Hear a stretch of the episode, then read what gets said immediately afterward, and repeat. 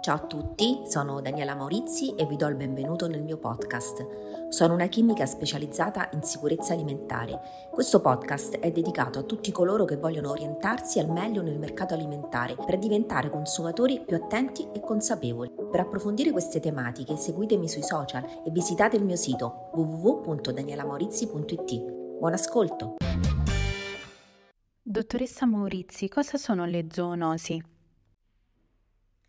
Le zoonosi sono delle malattie che sono causate da agenti eh, trasmessi dagli animali all'uomo.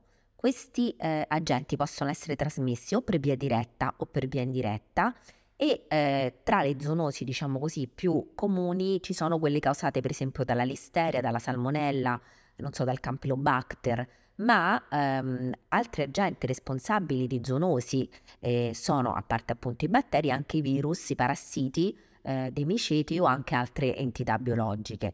E, ehm, questo contagio può essere eh, veicolato, come dicevo, anche dagli animali nel caso di consumo di cibi o di acque contaminati da microrganismi patogeni come appunto quelli che vi dicevo prima.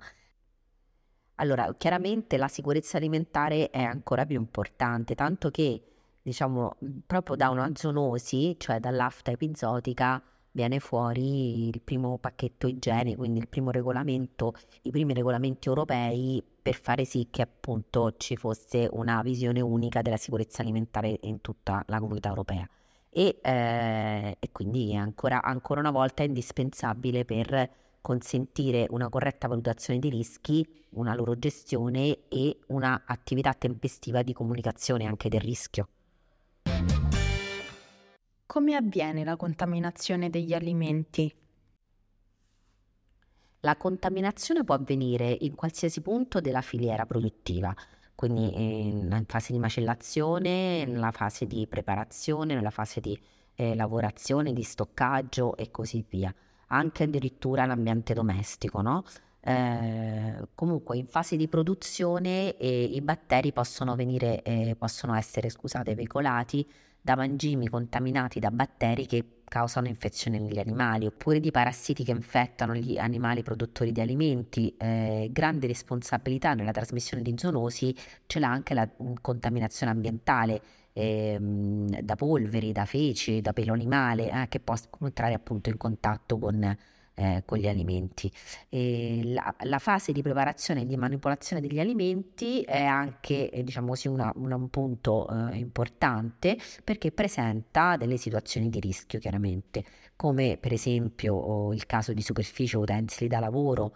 Eh, che entrano in contatto con microorganismi o con persone già infettate o non sterilizzati nella maniera corretta.